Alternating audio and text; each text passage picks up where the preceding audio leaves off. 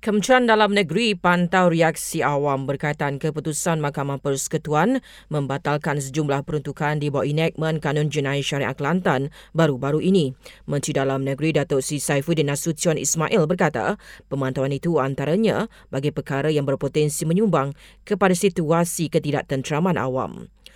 Beliau juga tegaskan keputusan Mahkamah Persekutuan itu bukan bertujuan mencabar Islam atau menggugat peranan Mahkamah Syariah di negara ini.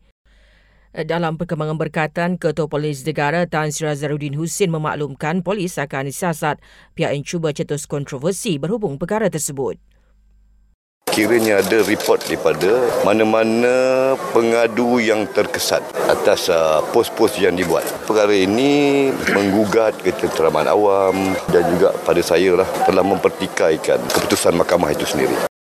Sementara itu, Kerajaan Kedah menubuhkan satu jatuhan kuasa untuk mengukuhkan undang-undang syariah negeri itu. Ia susulan tujuh seksyen di bawah enactment jenayah syariah Kedah menyamai Kelantan yang terbatal.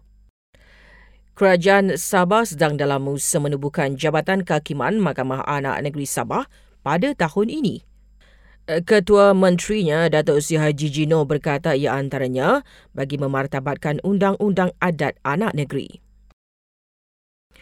Pengurusan tertinggi NGO Aman Palestin dijangka dihadap ke Mahkamah Session Shah Alam hari ini berhubung dakwaan salah guna wang sumbangan.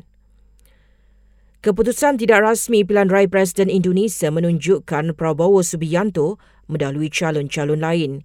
Kerana awal oleh Sanjay Pilihan Raya menunjukkan Prabowo memperoleh hampir 58% undi selepas kira-kira 6% undi dikira. Keputusan rasmi pilihan raya itu hanya akan diumumkan bulan depan dan kumpulan legenda slam julung kalinya akan buat persembahan di pentas berprestige Dewan Philharmonic Petronas pada 8 Jun depan.